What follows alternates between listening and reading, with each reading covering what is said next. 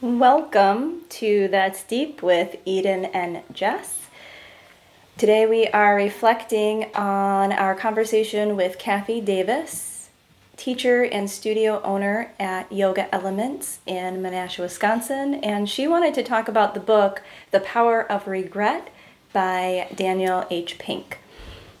so, one of my one of my big takeaways from that conversation was um, when she had brought up that most people don't know what makes them happy. Um, which is probably why everybody has regrets because we have mm. no idea what actually makes us happy. Mm. So I thought that was an interesting. Um, yeah, uh, got me thinking about the fundamental things that humans are bad at or that are difficult for. Mm-hmm. Um, finding happiness or understanding what happiness is. Yeah. Uh, is a big one mm-hmm. and feels like a big one. Um, and even thinking about regret differently. Yeah. I think for yeah. me, um, as we had that conversation, um, bringing light to that's a, a common emotion and feeling. Mm-hmm. And one that is difficult to talk about and right. often not talked about but what happens when we do. Mm-hmm. Um, and you and I talked about like being stuck in that moment or going back to that moment and beating yourself up about it, mm-hmm. wishing it wasn't, or thinking that you're cursed because of it, or using that moment to live differently mm. and to practice differently based on that. Right. This is what I was feeling at that moment based on the decision and the circumstances and I'm going to do things differently next time I'm in that situation. Yeah. Hard to practice, I think. Still right. hard yeah. to name, hard to talk about. Mm-hmm. Um, when you think about regret and your regrets, how do you think about it? Um. So right like one of the things that we that was brought up in the book is reframing regret as something that you can learn from mm-hmm. so taking so for me it's it's not about and it, it really was a reframe for for me because i'm a lot more like just move on or move forward and um, getting yourself into a space or getting myself into a space where I'm okay to look at that and look at that thing, whatever it is that I regret,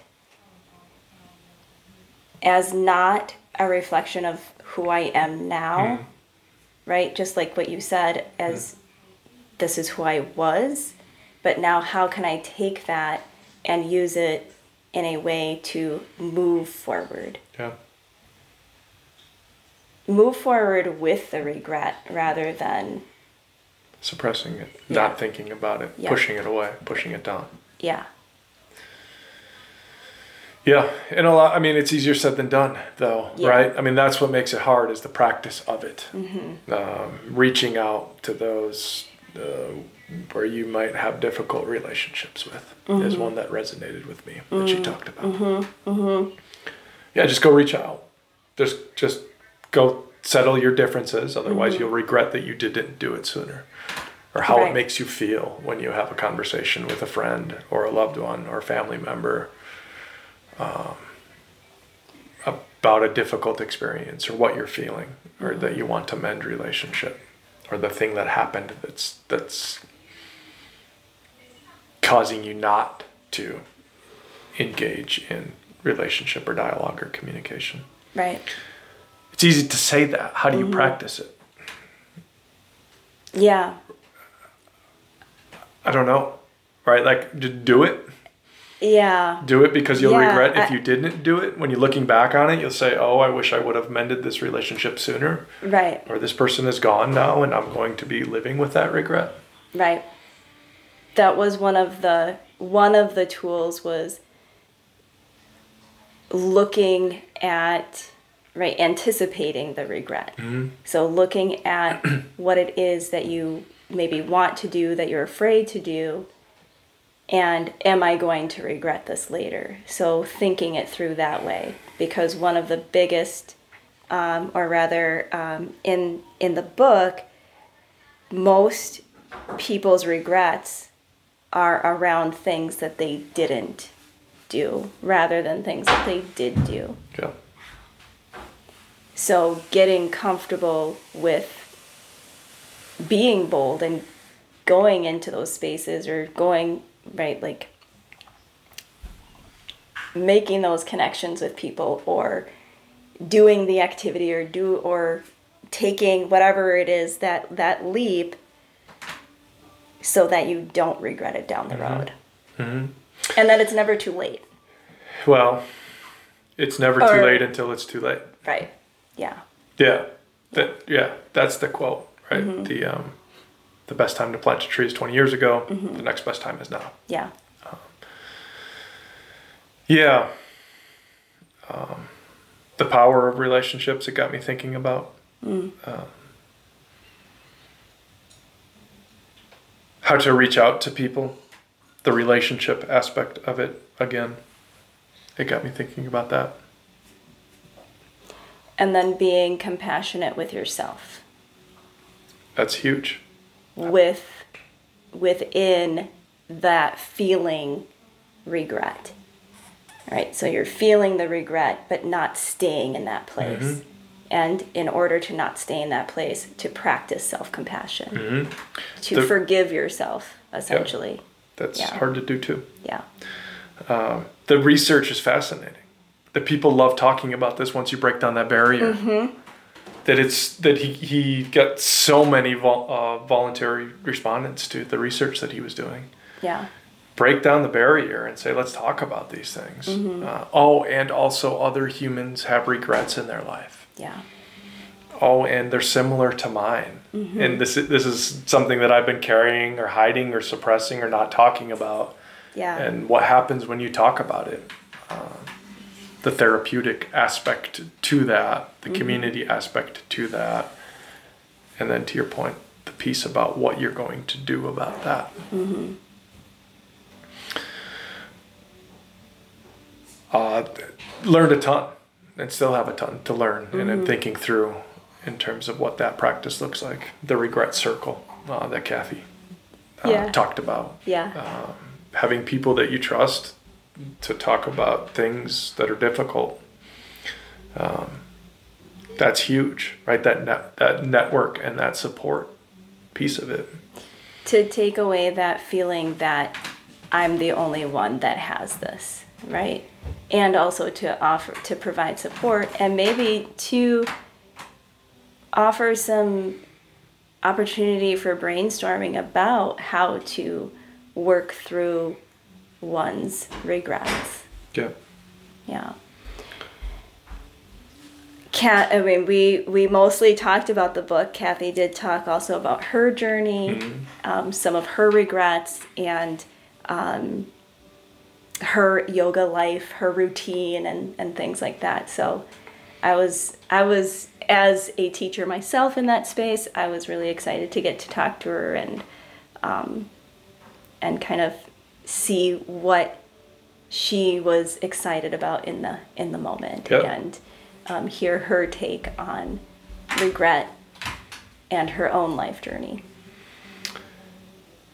check out yoga elements too by the way that's where we recorded that was a studio that we were in um, first class is free we talked a little bit about the offerings that she has the different instructors and their classes and their specialties uh, how important yoga is to all of us we talked a little bit about that Yeah. how she regrets not starting sooner how, how she, we, she wished that she found it sooner how we both wish That we found it that sooner. we found yeah. it sooner as a regret as we think about it. Yeah. Um, certainly not for everybody, but um, the way that she has her classes and the different instructors and, and offers that up to go try it. Mm-hmm. Just to go try it and find something, find the right flavor that's right, that Yeah. fits where you're at and what you're looking for, Yeah. and that aspect of it. Yeah, and that's what she has built there and continues to, to build in that space is offerings for all bodies. It's incredible. Yeah. Uh, She believes strongly in it Yeah. too, based on, on how she learned it and how she was taught Mm-hmm. and uh, the different types of clients that she serves as Yeah. part of it. Yeah. Yeah. So thank you, Kathy, so much for sharing, and thank you all for listening and for watching. Thanks all.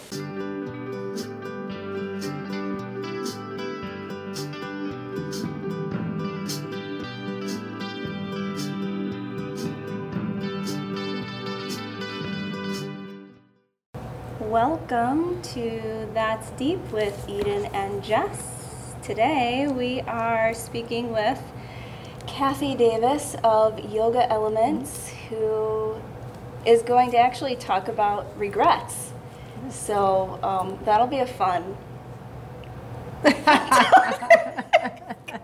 Doesn't sound like a fun topic. It doesn't it's sound extremely No, interesting. but it, yeah, I think it's going to be really interesting.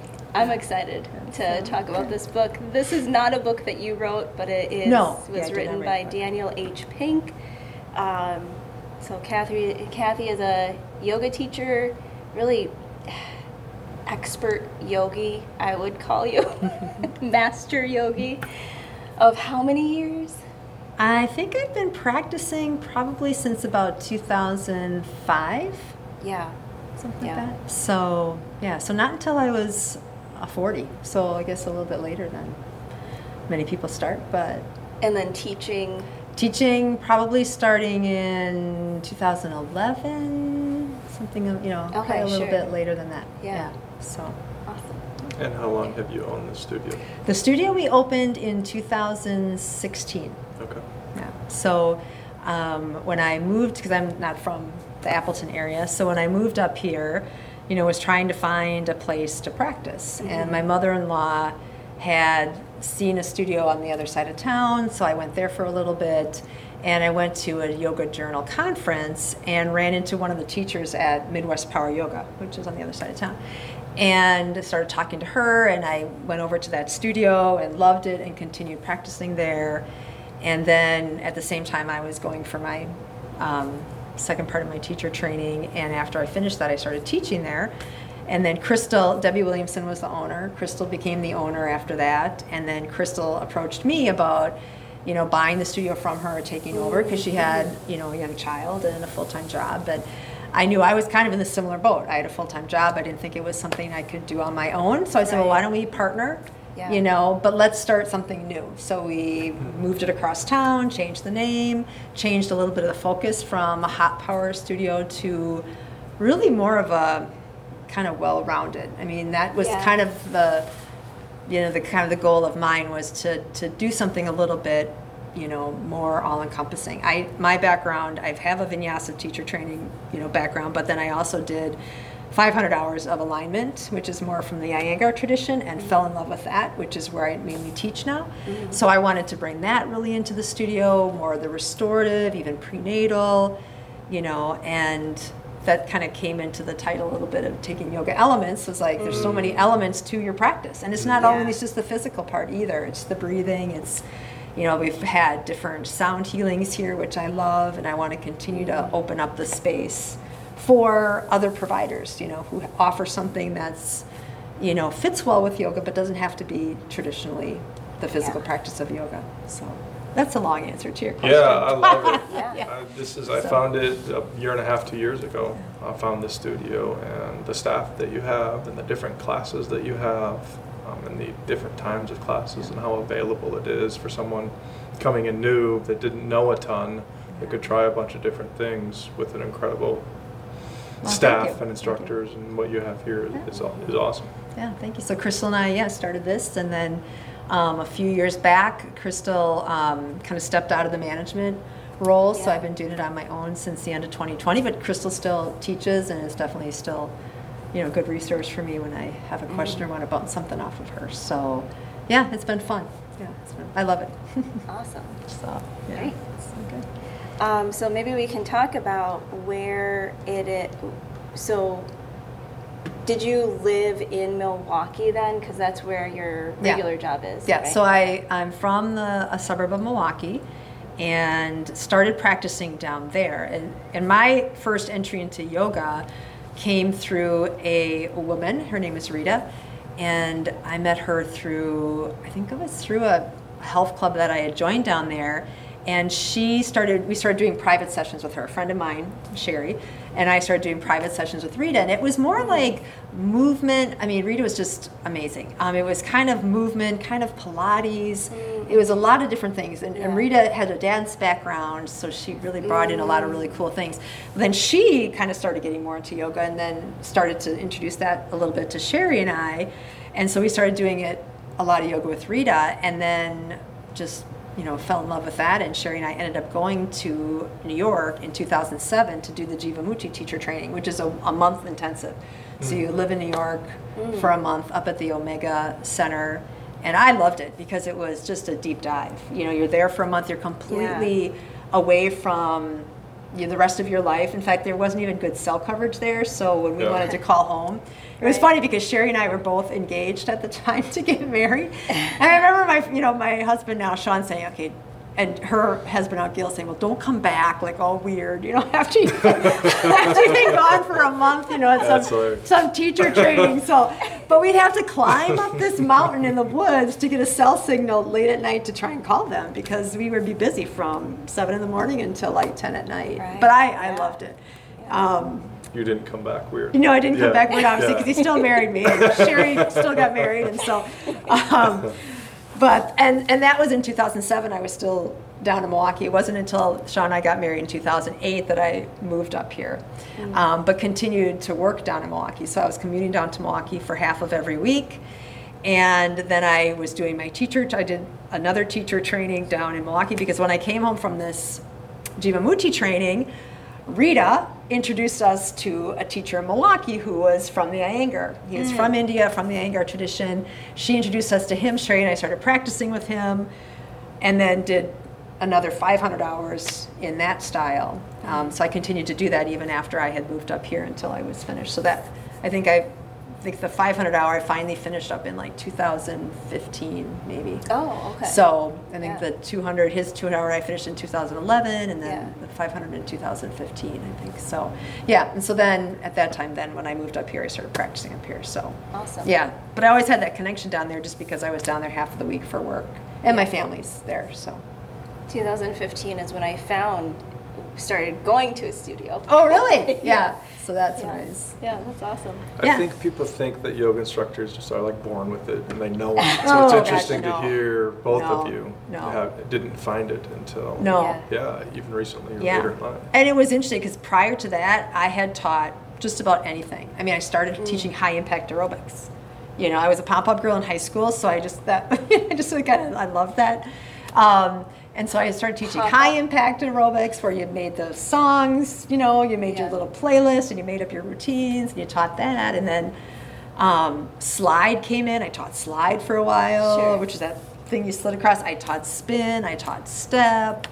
I taught a you know a treadmill and, tr- and strength class. I mean, I've taught just about everything along the way. And then when I found yoga, at first it was you know it was hard for me obviously because you're used to the you know more physical practice go go go and it, all of a sudden it was like oh my gosh this is so slow and this is so you know. But I started to almost think okay that's my workout for my head.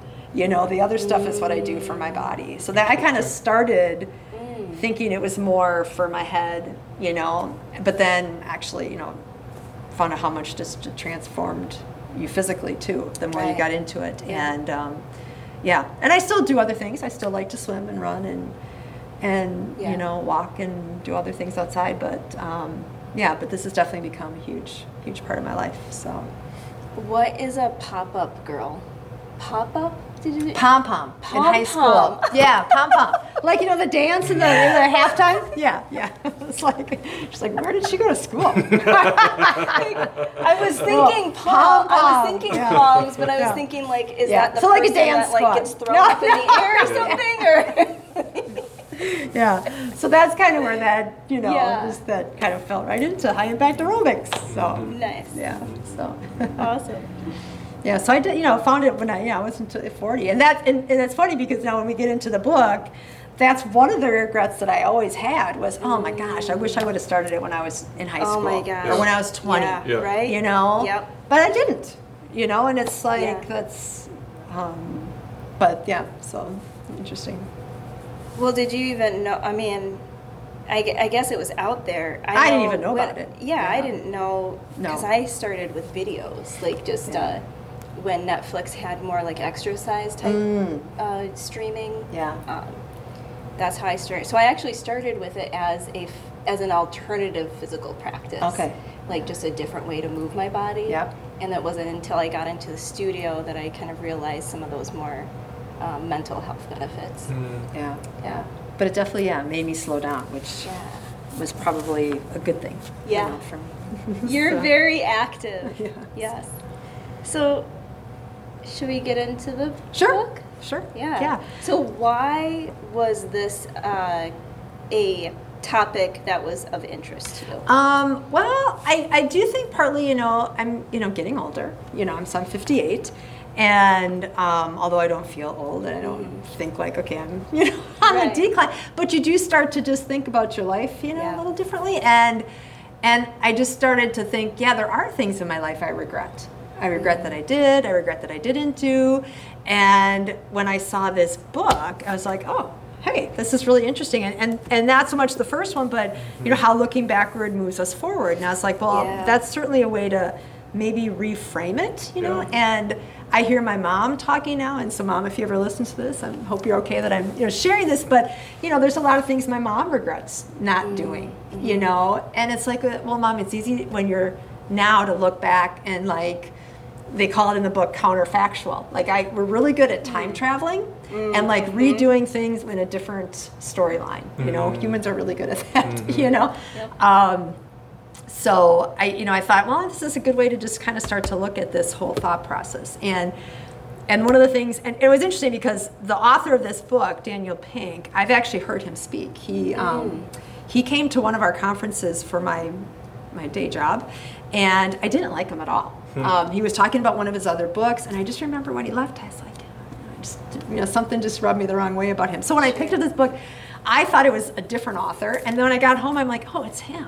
I hope he never listens to the podcast, you know, but he might, He's you know. find it. But but then I started reading the book. I'm like, oh, I really like it, and I liked how he came across in this book a little Yeah. bit better. So he redeemed himself with me. But um, but you know, he kind of talks about in the beginning of the book how everybody's got this these tattoos saying no regrets. You know, people mm-hmm. say live with no regrets. Mm. And he's kind of saying, well, that's just not right. I mean, regret is a very human emotion, and you know, if we didn't, that's what makes us human. I mean, you if you didn't feel regret, something would be kind of wrong. So the only people who don't feel regret are people who actually have brain injuries. You know mm-hmm. It's or really young kids that haven't developed that yet. They said Right. around age six they start to get that feeling, you know, get that understanding. So It's a negative emotion Yeah. Mm-hmm. oftentimes. So yeah, some people might suppress it or not feel Right. it. And he's Yeah. suggesting, what if we did? What Yeah. if we named that? and what do we do with it? Yeah. Um, and what he talks about too is,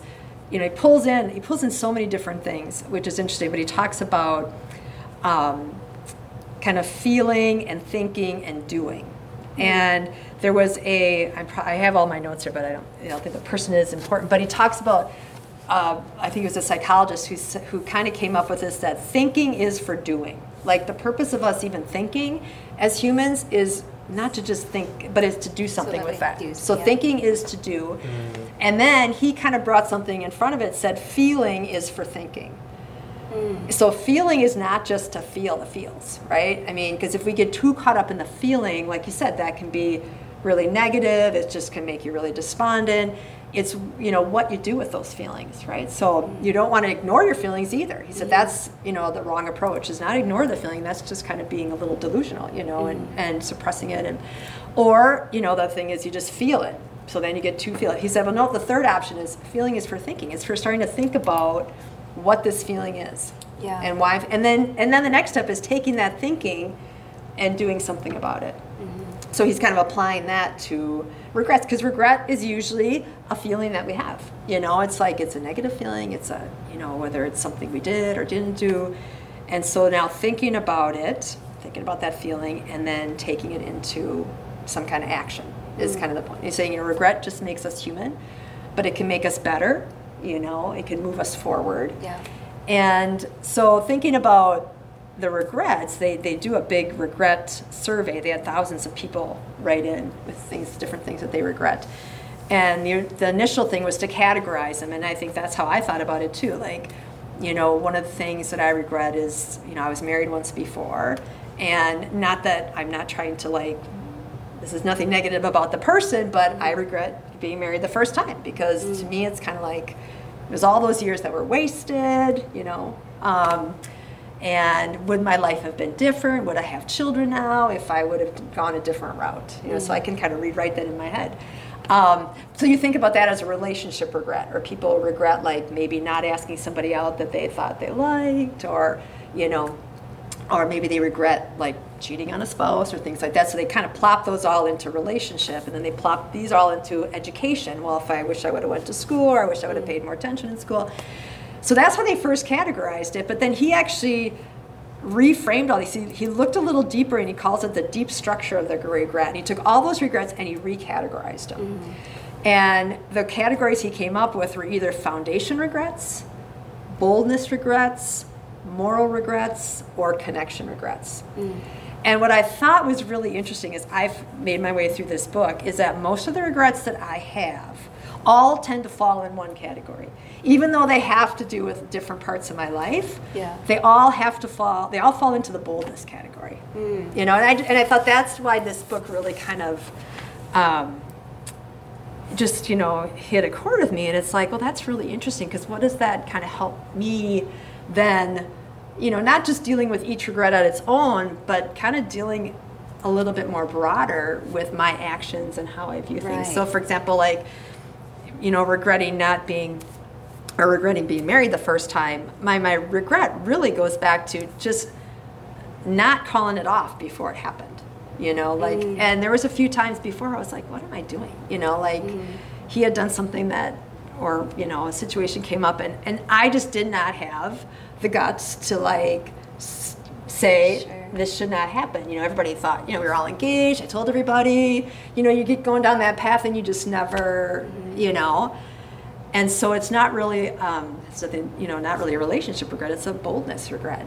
And then another regret I have, and this may seem a little silly, but it's something that's really bugged me for a long time, is one day I was in festival and I was checking out, and I could tell the checker, the checker girl was, you know, a little new. She was younger, you know, a little quiet, a little new. And I had a guy in front of me checking out, a little older, a little scruffy looking, and there was some mix up with the change or whatever, and he was getting very frustrated.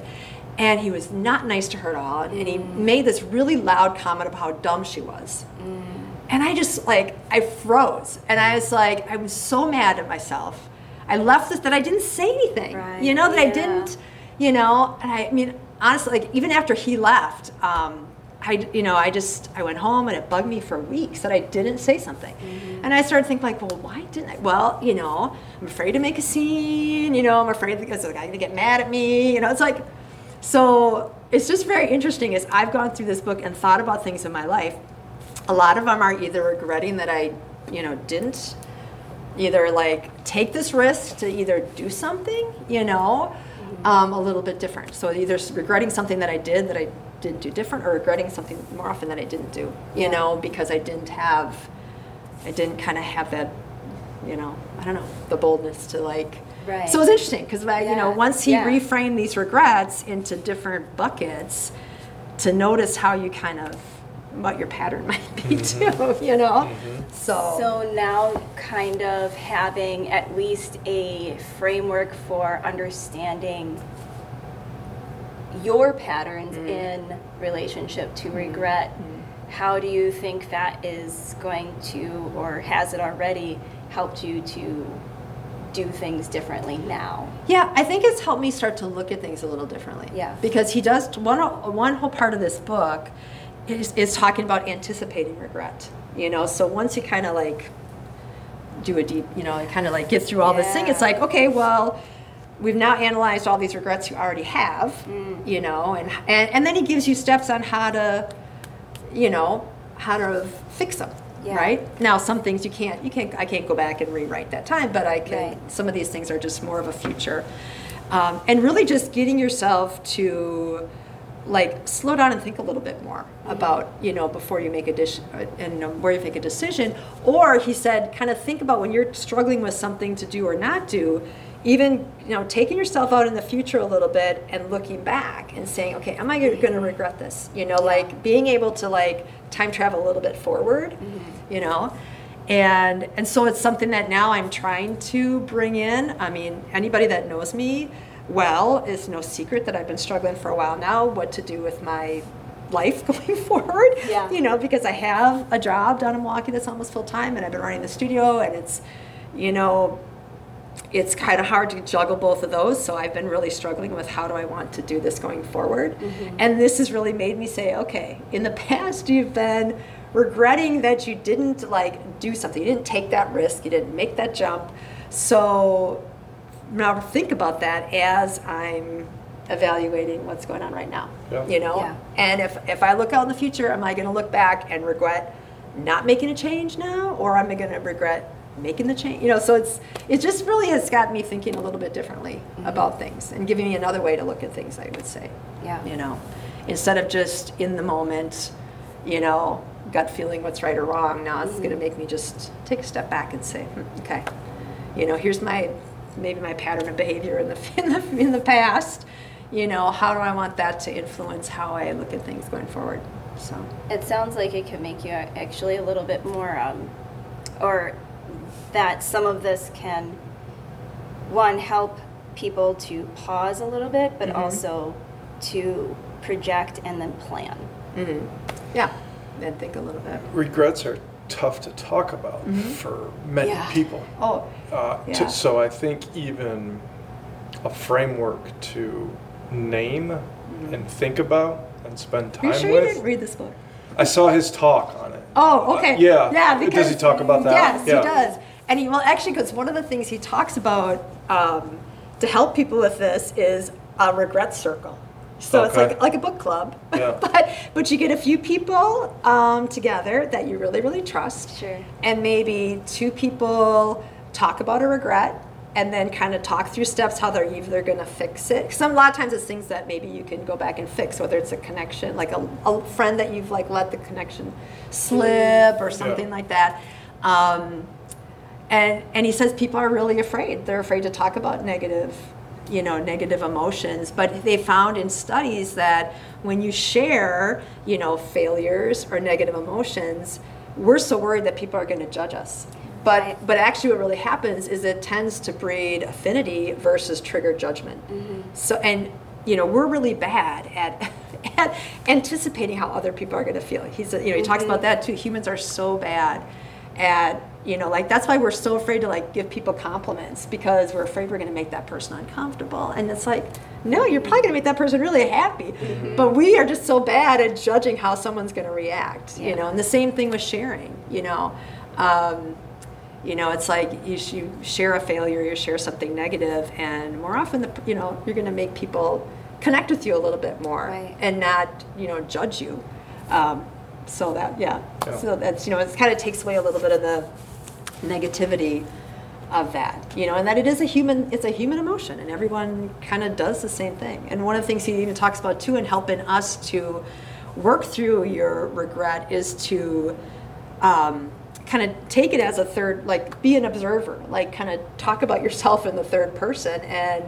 or look at you as if you know what would it be if someone else did this what advice would i give them or how would i look at it Right. you know i'm not the first yeah. person to get a divorce i'm not the first person to Right. like marry the wrong person you know and would i ever have negative feelings about something no but you think everybody else when i was going through it it was like oh my god this is like the biggest failure in my life you know i screwed up this Mm-hmm. marriage um, but it you know you kind of really overestimate the negative Right. reaction you're going to Yeah. get and, Yeah. and underestimate maybe the support that you're going to get Yeah. from something so but yeah and he said even just a way to you kind of normalize it, like write it down, you know, Yeah. write it mm-hmm. down, talk about it, and mm-hmm. kind of distance yourself a little bit, normalize it, which then kind of neutralizes it a little bit. So maybe that takes away a little bit of the negative sting of it, you know, uh, makes it a little bit more objective.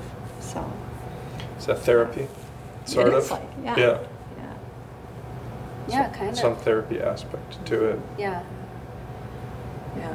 But I like that the book ultimately has a very positive, you know, it's talking about, you know, it can be negative emotions. It's, it's, you know, very positive that, Mm. you know, the regret can make you better. That's the you know? reframe, I think, Yeah, on the- it can make whole. you, Yeah. it can give you hope. It can, you know, Mhm. it can move you forward. Um, so, yeah, so it's a very good book. I would highly recommend it. A regret circle. yeah, and I thought that was interesting. Yeah. I like. I really, I really like that idea. I am often thinking about just circles in general of of people just n- not necess- not specific to regret. Although I love that idea, um, but just a trusted circle of people that you Mhm. can share some things with. Yeah. Um, it's such a powerful thing. I think there's, I'm sure, some multiple quotes out there about how just speaking something can diminish its power almost, mhm. right? Like fears are the same way when Yeah.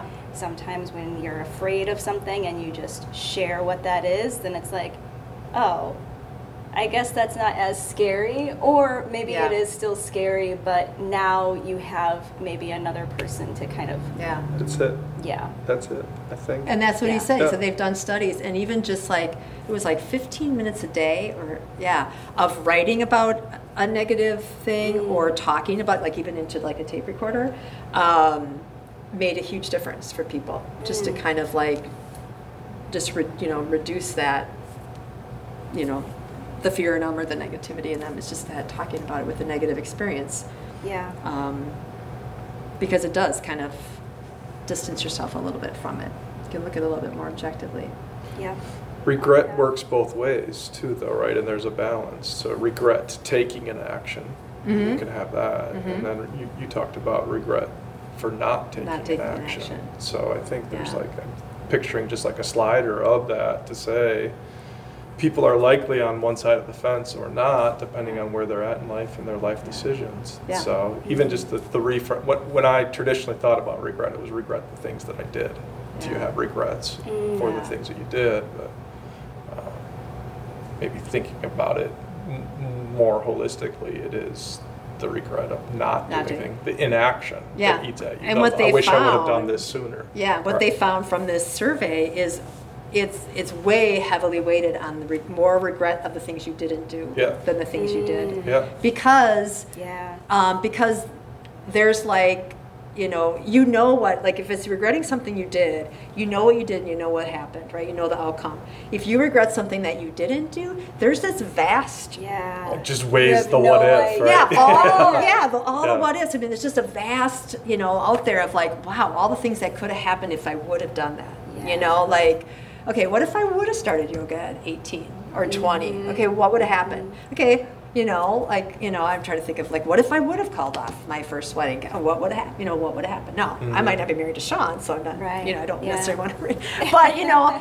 it's like it, because when you um yeah when you regret things you didn't do there's the possibilities are endless Yeah. yeah so i think that's which more often people are you know regretting something they didn't do versus something they did Yeah. so Hmm. Ooh, okay. So where where do we go from here? Because you talked about a lot of the the takeaways and tools from the book.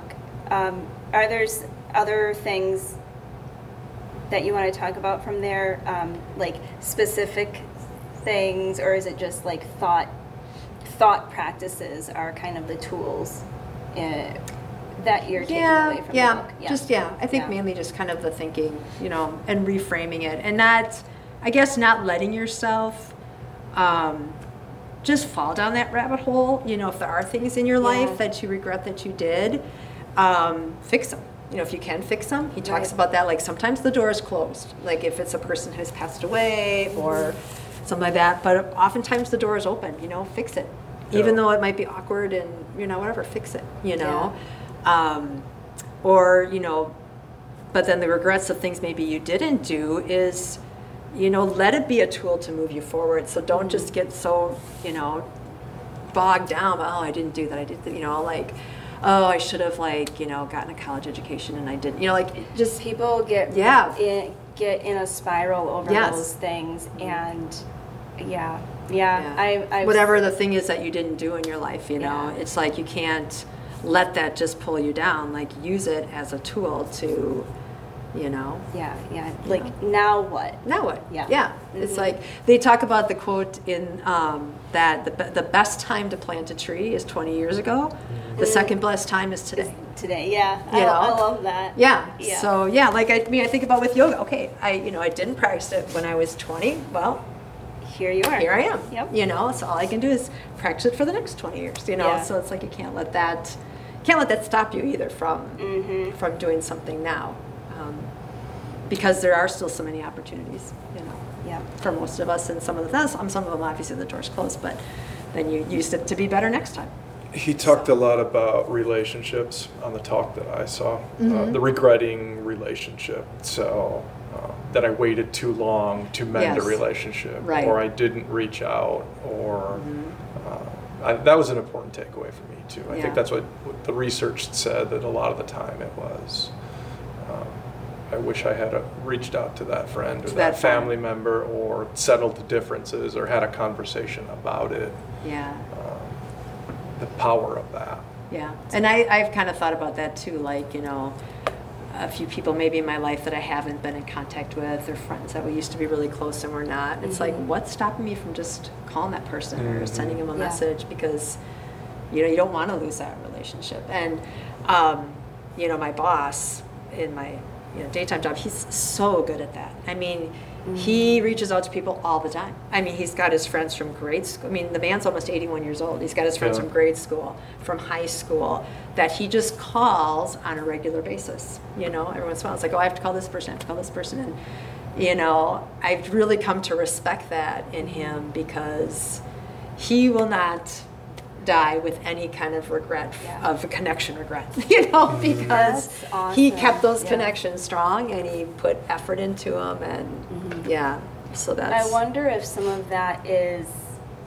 um, I'm sure part of it is probably upbringing. Like if you have that model to you, that your family is reaching out to people is, yeah. I have a friend who, she's amazing at writing thank you notes.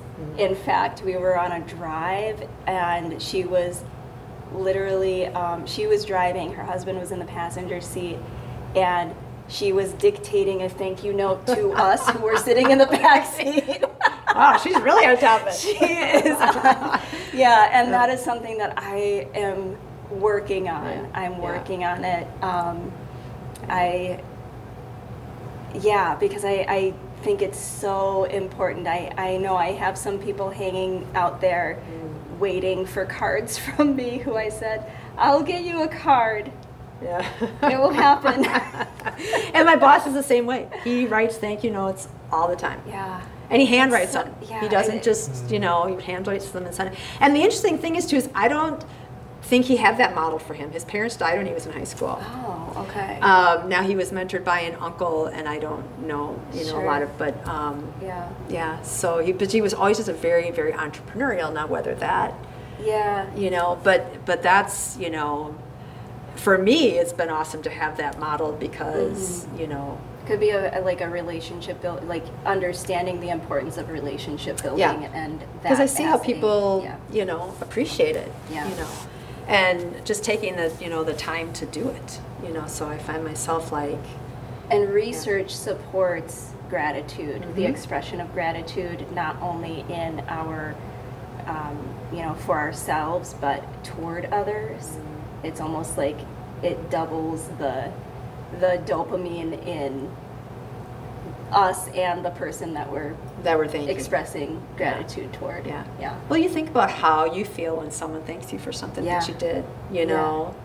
Um, and, and when you, like, this is almost the other way too, like, even if a little time goes by, you start to feel awkward, like, oh, I didn't say thank you right away, so now it's really awkward to go back and say thank you. You know, the person's still going to really appreciate that thank yeah. you. You know, so it's like, yeah, we let ourselves get caught up in trying to, you know, project how someone's going to react. Yeah. And you know, that was just interesting when yeah. it was how bad we are at that. We're bad at projecting that. We're bad at you know, I read another book um, by Daniel Gilbert, um, which I think was called the, was it called The Pursuit of Happiness? I can't remember the name of the book. But that was another thing he said is that humans are so bad at predicting what's going to make them happy in the future. Yeah. Mm. You know? Which is why you always commit to a million things down the road, and then the night before you're like, I don't even want to do this. I thought this is going to make me happy. You know, we're so bad. You know, it's just funny how there's all these skills you think about that we find out we're really bad at this Yeah. stuff, just as humans in general. You know. Uh, yeah, some, some not So simple true. things, No. but but um, things that you think we would be better at, Yes. like like understanding what makes us happy, and uh, Yeah. yeah, understanding how other people think Yeah. or will react. I think AI is going to really surpass the human brain when it comes to those types of things. The computer is going to be better at figuring out what's going to make them happy in the Yeah, future. well, they right. I That's seem that, to be that able to social media algorithms have Yeah. it figured out. yeah, yeah. So- Uh, you said there were four categories that he kind of Yeah. reclassified these into. Okay, so foundation Yeah. was the first one. And foundation is anything that has to do with, um, like, I wish I would have taken better care of my health. I wish I would have, you know, paid more attention in school. I wish I would have saved more money when I was younger. It's all those kind of basic, kind of that build your foundation. Yeah. And then what he actually did too is he took, um, he took those kind of those four deep structures and he said, what does it sound like? So for most of the foundation regrets, it's like, if only I'd done the work, if I'd only done this, if I'd only saved my money, if I'd only gone to college, if I'd only exercised, if I'd only ate better. And the kind of the human need is stability. You know, is kind of we're looking for that stability because sometimes if we haven't done those things, then Oh, that part of our life is, you know, not stable at this point. Yeah. Um, and then the boldness regret, um, kind of what it sounds like is if only I'd taken the risk. You know, and the human need is growth. Um, and we do. I think we've, you know, you find Oh, that that's it's so like you're kind of you don't do it because you kind of stay where it's safe, and you. But your need is growth, which is why I regret it later. It's like, you know, I'm just thinking about the mul- the multiple places that I see about how discomfort is how um, discomfort can garner growth. yeah, yeah, Yeah. And I know that about myself that I And I'm not good at confrontation. Boldness can be really Yeah. uncomfortable. Yeah. Yeah, and I, I know that about myself, and um, so that wasn't any surprise when I started. Um, and then, well, then one of the categories is moral, and that's Yeah. like if only I'd done the right thing. Um, Now, the, the tricky thing talked, I don't know if he talked about this at all on the top, but the tricky thing about this is that there's not really one good definition of what's moral and what's not. Right. And everybody has um, a little different definition. But he said it's anything that goes against your sense of, of right and wrong. Um, Yeah. And the, the human need is goodness. So it's anything that goes against my own goodness. Am I a good person? Yeah, then I feel Yeah. that's a, a moral regret. Like if Yeah. I like I cheated, you know, if I cheated or if I lied or if I, you know, took something or you know, those are the things that would fall under that moral regret. And he said those. Um, he said they don't tend to. There's not like when you categorize, and that's the smallest category, because a lot of those people will fix. You know, because that's something that would really, if you've, you know, done some. A lot of times they'll they'll kind of fix that on their own by apologizing or something like that, or you know, but uh, maybe not always. But he said because that some of it's really kind of what I should have done or what I ought to do. We tend to maybe fix those down the road Sure. sooner than the other ones. Yeah. Um, and then the other one was connection. So as if only I'd reached out, and that's kind of like letting a friendship drift. Um, you know, maybe I didn't regret spending enough time with my grandma, grandpa before they passed away, or before this friend passed away, or. Yeah. Um, and then the hum- the human need there is love Yeah.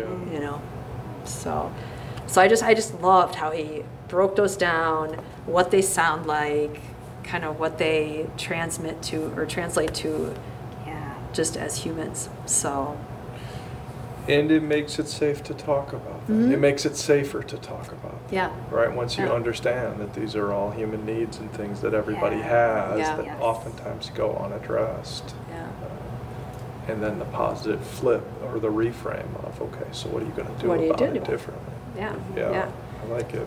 yeah. Just reach out to that friend, you know, if it's a connection regret, you know. Um, but yeah, it's just, it's so interesting how people will let that go and they'll just, you know, it's just so easy to get caught up in your life and you just, you Yeah. know, and then you'll sit back and say, oh man, I really regret that I didn't call that person Uh-huh. 10 years ago. Well, Uh-huh. you know, there's no reason you can't call right now. so, yeah. So I just, I, I really, I mean, I really did love how he, how he took this and framed it and brought in so many different, you know, and he did talk a lot about self-compassion. Um, you know, in this Yeah. too, and is having compassion for yourself. And he said it's different than, um, he said it's different than self-esteem. You know, kind of we think about self-esteem as like feeling good about ourselves, and so he's like, no, that's that's not even that's not right either. It's not self-esteem, and it's not self-criticize. Because we're all so good at criticizing ourselves, you know, and and we kind of sometimes think that berating ourselves is motivational. You know, like, well, if I just keep telling myself, you know, how bad it was, or you know, that's going to motivate me to, to fix it and do better. He said, no, that doesn't usually work. You know, it's the self compassion. It's just we treat ourselves so harshly, you know, when we do something wrong. It's just like mm-hmm. having a little bit of compassion for us as humans, you know, that we're going to make mistakes. And yeah, and he kind of said that being imperfect is part of the human experience, Yeah. you know, so, and you're not the only one. I mean, Yeah. That's kind of what the, you know, what was nice about this book too. It's like, yeah, I'm not the only one that has those feelings about things that happened or didn't happen. And mm-hmm. Yes. But I like that too because that's and that's too something too that with even the yoga studio is trying to to teach people to have compassion for themselves. Because so many people you know come to class and they beat themselves up because they're not flexible and I can't do this and you know it's like this, that's not you know have give yourself a little bit of compassion you know? Um, so you know hopefully this kind of my goal too is like hopefully this space can be a safe space for people to come and be you know not that i need you to come to class and start talking about all your regrets but i mean like If but you have a but regret place- circle, yeah, yeah, I'll- yeah, yeah. yeah, I but can- just a place where you can come and just you know just be a little kind to yourself Yeah. you know and show a little compassion for yourself so Yeah. yeah I love that. Um, yeah, I think that's the um, the big thing that you hear often in yoga communities, and it's not always modeled. I've definitely seen um, moments where it's where like maybe classes where things where maybe not everyone is necessarily welcome and, and that kind of thing, but um, I know for my practice, and that's why I, um, when you and Crystal had reached out to me to teach here, I was like, I really loved the space. I liked the teachers. I think everyone is really good. And we connected on the way that, a, a lot on the way that we teach.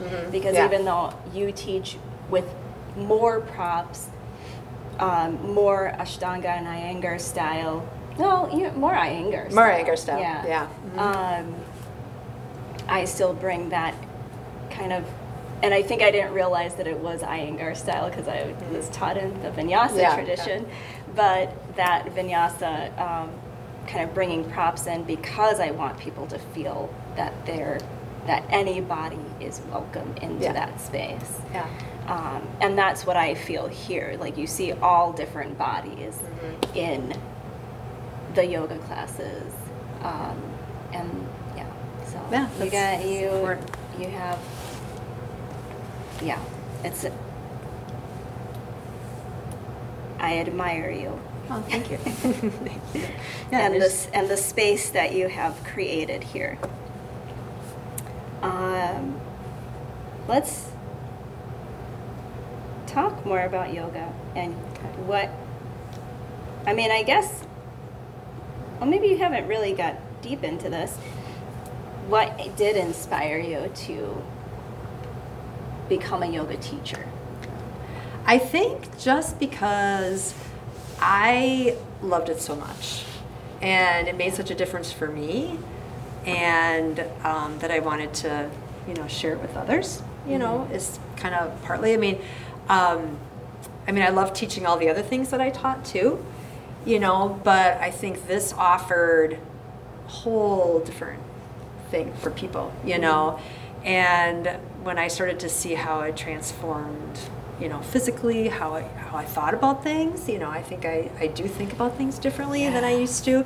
And the, the way that it just like really puts you in touch with your body. I think when I didn't do yoga and I would run or whatever, you kind of almost distance yourself a little bit sometimes physically. Like I, I could just sit and mm-hmm. I'd be thinking about other things. I'd be listening to my book, just running and running or, you know, walking or whatever. Well, when I'm in this yoga class, like you can't escape it. I mean, you are mm-hmm. right there in your body. So it really made you, it made me like connect more, you know, mm. with my body and think more about kind of how I moved and and so that was part of it too and and after I started to teach and there's nothing so fulfilling as someone coming and telling you that it made a difference in their life you mm-hmm. know whether I you know I had one woman who came and told me she's like oh my gosh she goes now I can kneel I can sit and kneel on the floor and play with my grandkids you know or I can kneel in church and not be in pain you know or I can do you know so that those are just very fulfilling. Like you think you're making a difference, and I think I wanted to feel that I was doing something where you're you're making a difference for people. Right. You know, Yeah. um, which is very you know it's fulfilling, and you know you actually think it's not. I'm not just doing it for myself or the money or anything like that. You know, it's like Right. I'm doing it to because you can really help people make a difference. And now with the um, you know, I did the training for the osteoporosis. So now it's like you can take this practice Yes. and you can actually really help someone hopefully make a positive step, you know, physically with something that's going on in their body. So I love that too. I love being able to take the yoga tradition, take that practice, take that, and then actually apply it to something a little bit more concrete and, and scientific too. You know, that was, you know, very much of interest to me. So. You said it changed the way you think. Mm-hmm. Can you talk about that? Yeah, I think um, I do think it, it made me just be a little bit more accepting um, of myself. You Mhm. know, I had to like, because you do really get into parts where it's like, hmm, my body doesn't move that way, you know, or, or I can't do that, or whatever. And you, Mhm. and instead of just getting angry or whatever, it's like, okay, I have to accept that, you know, I may never be able to do that pose or whatever. And, you know, so you kind of be, you're a little bit more accepting of yourself. I think it did help me um, deal with other situations in my life too. Um, I used to, you know, I mean, I still get stressed. It's not like, you know, it's turned me into some, you know, Right. big bliss body, but you know, it's like, you know, I mean, I used to really get, up, you know, I get really stressed and really Yeah. upset about things, and Yeah. I, and that does sometimes still happen. But I think a lot of times it just helps me just take a step back and just like, okay, just breathe. Yeah. You know. Um, when you notice the difference that breath can make in your life, when you notice the difference that just sitting quiet for a little bit can make in your life, you know, it helps you, you know, deal with things a little bit differently that. too. So, yeah. So just really, it could just even be subtle, you know, Mhm. differences too. I use it as a tool or technique that when I feel Yeah. stress or anxiety coming in, that you can oh, take a step back out of the situation, a deep breath or a- Right. a stretch, and then it's okay. Yeah. Yeah. And you might go back in and it's still a stressful situation, but maybe I'm not quite as on fire as I was Yeah. before, Yeah. you know, or, Right. You know, maybe I'm not going to lash out as, you know, maybe my tendency was before. I can just kind of step back a little bit just, okay, you know. it helps build that resilience so that you it because i think sometimes this idea of building resilience means like you know strong or Mhm, powering mhm. through kind of thing but really the way that yoga builds resilience is by that pause Yeah. is by that breath i think Yeah. there's such a can oftentimes be uh, breath just breathing can be underestimated Oh. how powerful it is Yeah. um, We could bring that book in and do a whole podcast on Right, yeah. that book. That book, brought- Do that. yeah. do that Um, next yeah. um, No, that was really Yeah. yeah. That it, and, it, and you don't really think about that until you really spend some time experimenting with it, you know, and experimenting with the breathing and noticing the difference and just being aware of the difference it makes in your body. breathing So- and mindful movement can make stress make us make better use of stress. Yeah, because I stress, you know, a little bit of stress is healthy. I mean, Yeah. that's, you know, Mhm. been proven, you know, so, but it's when you can't turn it off. Yeah. That becomes a problem. Yeah. Mhm. Yeah. Yeah. So, and just being, you know, just having a little softness too. Like even when, you know, thinking about like a pose, you know, like a lot of times when I'm teaching um, Vrikshasana, which is tree pose, you know, you're talking about being strong and tall, but you know, you got to have a little bit of softness in the body, Mhm. right? You can't be so stick straight that if someone actually touches you, you're going to fall over, Mhm, you know? So it's like even in a practice that can be really strong and really powerful, there's got to be that, you know, that There's little a bit of that softness. There's got to be that lithe yes. element to trees. Yeah, there's got to be a little bit of that softness, a little bit of that ease, you know, as well as being super strong, hmm. Yeah. you know. Yes. Talk about the community that you want to, or have, the community that you have built here in the studio and where you want to see it flourish even more. Because I know we've, we've talked Yeah. about that off record Yeah, yeah, a little bit. no. Um, So maybe you can talk about that a little bit more with Yeah. the, Well, I would just I would just love to have the community continue to grow. Yeah. You know, I would love to have, you know, even like kind of the older population, you know, feel that they can Mm. are comfortable to come and try yoga.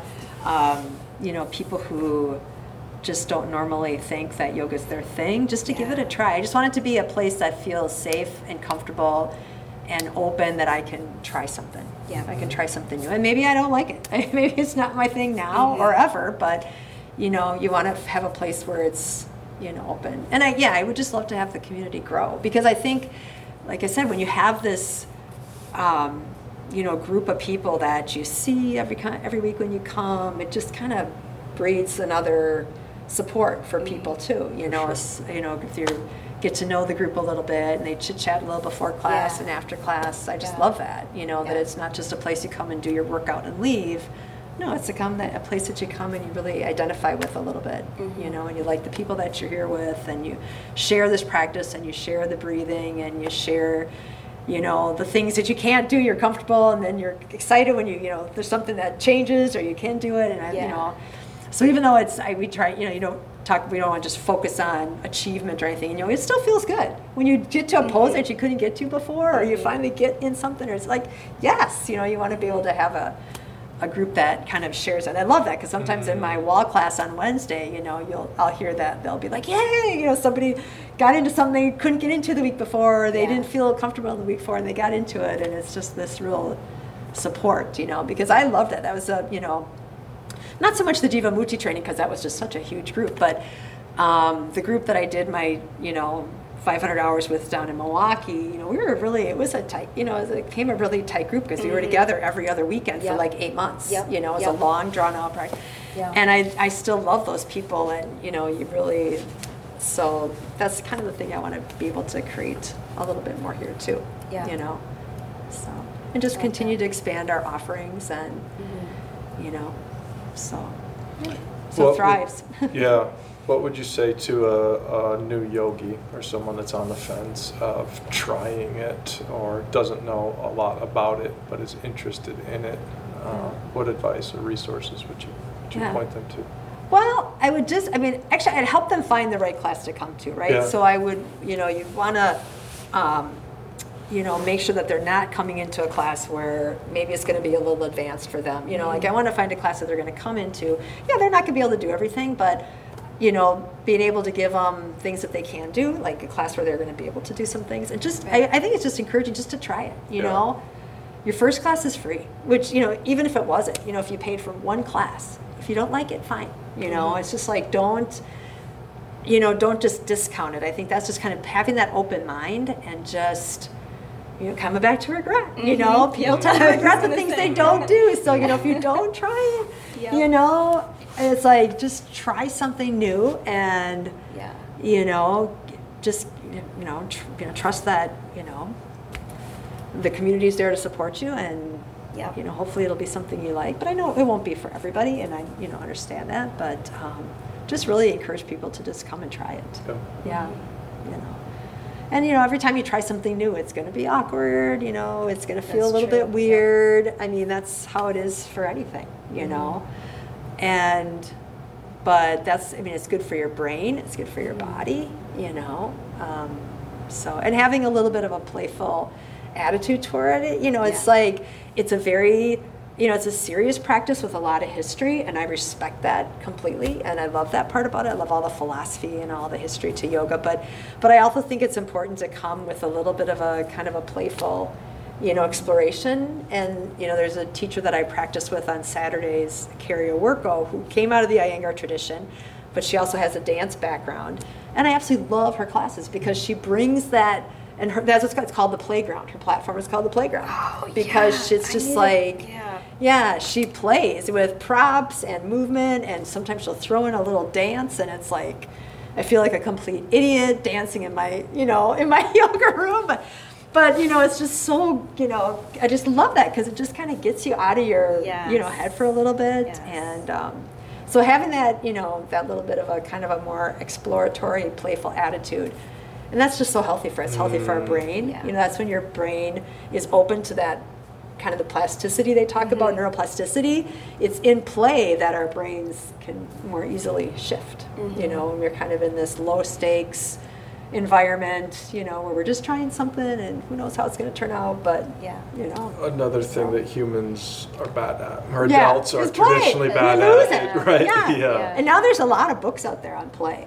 And I think I, maybe I'm just becoming more aware of it because Carrie's been talking about it and had some people on that, you know, um, that she references or that have given presentations on her playground that talk about play, you know. So, and how important it is as an Mm. Adult to not Yeah. lose that. Yeah, it's huge. It's huge. I have a 30 second dance party button at home that I'll press every. Eden has witnessed this. I'll press that every once in a while and just like everyone is supposed to dance. Yeah. Maybe one it's day. Usually, it's usually just It's usually just me. Yeah, that's funny. Well, I think I mean because Holly, my stepdaughter, lived with us for a while. yeah, she told my husband, she's like, "Yeah, Kathy's dancing in there." And then, you know, it's like, so Sean's like, "Yeah, Holly told me you dance," and I'm like, "Well, you know, it's just for part of the class." she teaches us a little dance, puts on some music, and you go through it a bunch of times. And sometimes I get the steps, sometimes I don't. But Yeah. You know, it's kind of funny, but it's fun. Yeah. Yeah. So. It is. That's awesome. Talk about your routine. Do you have, do you keep kind of a regular routine? I'm always interested in people's. Yeah, I'm my, probably a little my bit routine too routine. so poor. so. Mm, yeah, yes. you can be the opposite. You can be have too much routine. Yeah, Yeah. I, I tend to be pretty like structured Yeah. in my life, which is not always a really good thing. But Okay. um, you Well, know, even with the way I talk- eat, I mean, I eat the same things for lunch on Monday and for lunch. On, you know, it's like so. I But do that have a very yeah, a very structured routine. My, and my husband will attest to it. and Makes fun of me sometimes because you know, um, I am very routine. You know, But there's a science to that and a Yeah. reason for that. Yeah. Right. yeah. Yeah. Well, I just I don't have to I, want, I don't want to think about it. And Yeah. Yeah, and this yes. maybe is something I picked up from my boss too because my boss is very much like that. I mean, he he you know likes to stay in the same hotel. He does a lot of things. Goes to the same place for lunch every day. Um, you know, and and he made the comment once. He's like, "Well, I don't, you know, I don't have to think about that stuff. Like if that stuff's just all the same, my, Yes. my brain can go other places. I don't have to plan what I'm going to have for dinner or lunch because I know I'm going to always have the same, you know, the same thing. And um, but I have to be careful because I think I sometimes fall into like too too much of a routine. Like I won't I won't give up that workout on that night or that walk or uh, that practice or whatever because you know something else comes up. I'm like, no, I have to stick to my routine. And, Sure. You know, afraid that if I get off my routine, I don't know what's going to happen, but something is going to go completely wrong. wheels are gonna you know, wheels are going to fall off the bus. Yeah. So. Yeah. Um, but you know, it's important to me that you know I get my personal practice in a couple times a week, in addition to all the classes that I'm teaching. And I like to swim, so I try and swim once or twice a week. And I like to run, and I try not to run a whole lot because I, you know, it's. But you know, getting out there once or twice a week and when I'm down with my sister, we walk on Mondays when I'm down in Milwaukee. So we, Yeah. and we have our little route that we go. So, yeah. But we do vary the route, so I, I am okay with that. So, um, but you know, we have to walk till we get to five miles. You know, we have to keep going past my mom's house and come back if we're you're not at five miles. You know, but um, yeah. So I am very routine when it comes to things like that. So that's I'm trying to maybe break out a little bit. You know. It makes sense though because you do you have a long commute. Um, how how many times a week from? Well, I'm just going every other week now to Milwaukee. just every other yeah. week. So I go down. I drive down. It's an hour and a half down, an hour and a half back. So I go down on Monday and I come back on Wednesday. Okay. On every other week now. Used to be every week, but now it's every other week. Okay. Mhm. Yeah. So, but you have to kind of, I mean, in, you know, in my own defense, you know, you have to kind of be kind of routine. When I'm like constantly packing and unpacking and Yeah. packing and unpacking, I just, I, you know, I don't want to have to think too much about that stuff. So I, Yeah. you know, kind of want to keep certain things the same so I don't have to think about that all the time. Yeah, that makes So, sense. hmm. That makes sense. Yeah. Um, Hmm. We've talked off the record about being. Uh, now, your husband, your current husband, has has kids. Yes. but so they're I like have adult two. kids. Yeah. Yeah. I have Yeah. two stepkids. Yeah. 25 and 23. Yeah. Mhm. So, and we've talked a little bit about kind of, and I don't know. Well, whatever. I already started going. Yeah, So okay, yeah. let's talk about being professional women without kids. Oh, okay. and what that feels like Yeah. Um, in a community where there's like the I hear uh, I hear a lot about um, well let me just talk about myself for a second. Sorry. Um, but it'll come back to Okay. you because I think we might whatever to making too many assumptions. Okay. So I hear a lot about professional women with children and right like the people that can kind of do it all and they're like they're in all these groups they're working they're volunteering they're taking care of their kids and so on and so forth. And so i almost feel like keeping busy and doing things is sort of my way of showing okay i don't have kids but look i'm uh, but i'm still i'm still have my claws in all of these Yeah, yeah. areas. So i'm still like doing something for the community or in the world or whatever. Yeah. um, so maybe you can talk about maybe you're completely different from me in that way but maybe you can talk about your thoughts or feelings um, on being a professional woman woman without kids.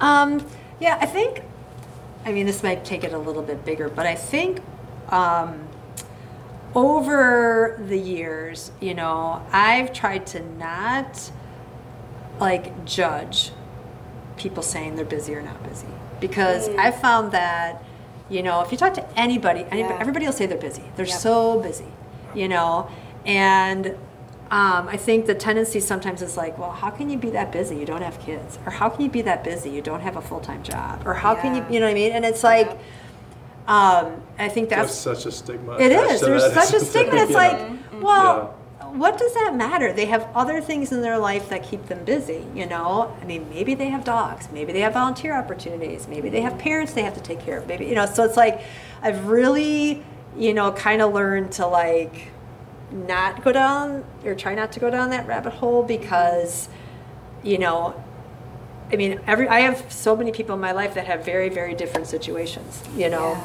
Yeah. and they're all busy. It's like nobody's just sitting around doing nothing, you know. So it's like, Right. yeah. So I think you have to, you know.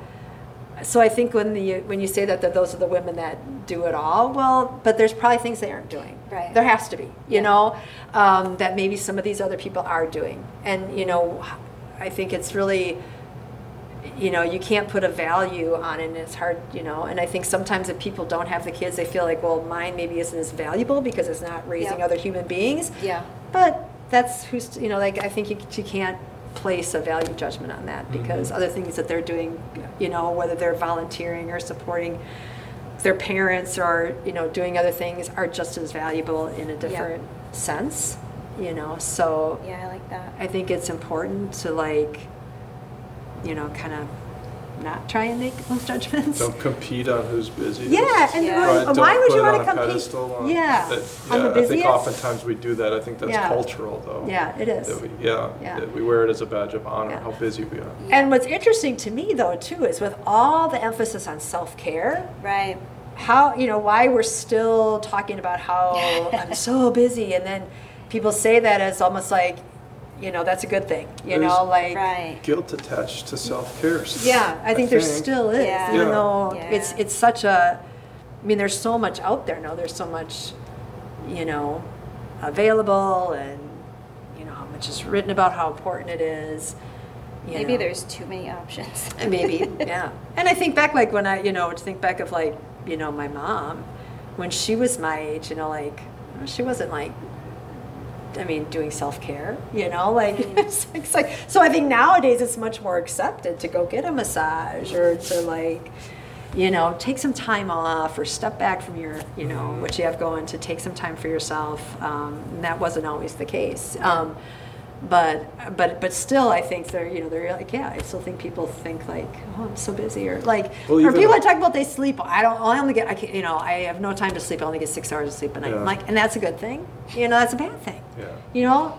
Um, that's affecting your, your health, you're affecting your productivity, and you think you can get by with five hours of sleep, but you can't, you know? So, most people can't. There are probably some people that can't, but um, yeah, so I still think we tend to like, um, you know, take some of those things as like those are badges of honor to like, Right. you know, be be super busy and not get enough sleep and you We're know, only just starting to see that being questioned, I Mhm. think, more. Um, Yeah. That it's actually okay and probably necessary and good to Yeah. uh, not do. yeah. I think it's I think it's starting to shift. Yeah. yeah, yeah. I think it is starting to shift, and that's important, you know, um, to take that time. Yeah. When you think about it, is it you're asking or questioning whether or not you're doing enough? For me, yeah, yeah, yeah. So it's a it's very much a personal like it kind of like myself judging my own value in the world and in community Yeah. and how much more valuable I can be Mhm. i- since I right like don't have kids. So then like okay, now where do I put where do I shift that Oh, right? Yeah, Um, so that's kind of where I'm coming from with that. Yeah. Um, but yeah, I do think that busyness. Um, what I've been trying to say, and I've heard a lot of people really appreciate this this reframing of it, is that I have is that my life is her um, full schedule, full but flexible. That Mhm. my schedule is full but flexible. So really tried to eliminate busy from my vocabulary yeah. because when I hear people say it back, That's like, a really oh, you're thing. so you're so busy. Like it, I'm like, because usually people are saying that to me because they want something from me, but Yeah. They're afraid to ask, and I don't want people to be afraid to ask yeah, yeah. because I will make time for important things. I'm telling, I tell family that all the time. Yeah, yeah, like yeah. I will make no, time that's, for important Yeah, things. and that's true because I, you know, I think that's good to, to try and shy away from that word too. Yeah. Because I, I mean, I'll say it. Oh God, I just I feel so busy. I'm so busy. You know, it's like, well, yeah. If you really didn't want to be busy, you could not be busy, Yes. right? You could, you could cut out a lot of things that you've put into your own schedule Yeah. if you really, want, and everybody could. You know what Yeah. I mean? So it's like, It kind of goes back to that happiness thing. We Yeah. think that, oh, if we fill our time up with all of this, This- activity, that will make us happy, but Yeah, It doesn't doesn't always. It doesn't Yeah. always. Yeah, because then you get to the point where I can barely even just sit down without feeling like guilty. Like I should be working on my computer. I should be reading at the same time that I'm in the living room with Sean watching a movie. You know, it's like, well, So do you feel like you do well with self-care or with no, like I don't. taking yeah, okay, I don't. Yeah. yeah. I mean, my yoga Most is yoga probably yeah, don't, which is the yeah. My yoga is is my the self paradox, right? Yeah. It is. Yeah. It really Yeah. is. I mean, the fact that I make time for my own home practice, and That's rare. I know, but that's is un- super important to me, and I kind of feel like that's my, that's a little bit of my self care. Is I, Yeah. I, I try and get in at least, you know, I try and get it two times a week where it's just nobody else, just me in my room and, you know, We need to something, start a community of yoga teachers that, um, sup- that almost is like uh, like cheerleaders for taking care of themselves. Yeah. Like, hey, I got eight hours of sleep, and then everybody's like, yay, good Yeah, for yeah, you, yeah. right? Although I am doing better on my sleep because I, I think ever since reading that that book about why we sleep by Matthew Walker Yeah, yeah, and a- how that's one on my important sleep is. Oh my gosh! And you start to realize what happens to your body when you don't sleep. yeah. Um, I've been much more aware of how I sleep, and so I got my Oura ring that I asked Sean to give me for Christmas, so I can, you know, between this and my Garmin, I'm really tracking like, okay, how many hours am I sleeping? How many hours am I in bed? How many, you know, so without trying to get too geeky about it, you know, just Yeah. to keep an eye on it, Yeah. um, because once you realize how important it is, it's like, okay, I better, you know, make time for that. Yeah. So. Do you have a key takeaway from that, that book or that research? Hmm. I mean, just, just I think- understanding the brain science of it, yeah i just it, yeah. i just think yeah just really thinking about how all the things that happen while you're sleeping you Mhm. know was you know that was really crucial you know i started to really when i started to talk about all those things that you know happen while you sleep and and what the different parts of your sleep are for you know some is for memory some is for helping you to Mm. process emotions and Mm. creativity and things like that and it's like gosh if you don't get that you know Then you're yeah. Yeah. So, and you know, there is, and he even talked about it too. You know how it's kind of a badge of honor to the people that say, "Oh, I only need two hours of sleep a night." Oh. And they said, well, they've all these studies they've done, very, very, very small percentage of people don't need the seven to nine hours a night. You know, um, because it does affect different parts. You know, different things in their health and productivity and things like that. So, When I first started practicing yoga, the night of sleep after I practiced was oh, was completely, I mean, that was Yeah. one of the first benefits that I realized was that I knew I, I had a good yoga session. yeah, that's when you really could sleep. sleep, Yeah. get to bed, it's, have a full night's sleep. So those are connected to Yeah. yoga and yeah. sleep. hmm Yeah. So. yes. But yeah, I think we could all be better with like giving ourselves permission to get a massage or to, you know, take an afternoon off and just absolutely do nothing, you know? So. Good. Anything Well, else? thank Good you. job. Yeah, Yeah, thanks for being on. So, oh, you're very welcome. Yeah, thank you so much. Hopefully, I provide a little bit of insight onto something. So. Uh, you, I think you provided a lot of bit So, of insight. yeah, Yeah. good. I'll Yeah. keep an eye on the yoga elements uh, schedule for our first regret. circle. Yes, for our first Yeah. regret circle. Yeah. so, all right. Well, thank you guys so much. Awesome. Thank you. Thanks.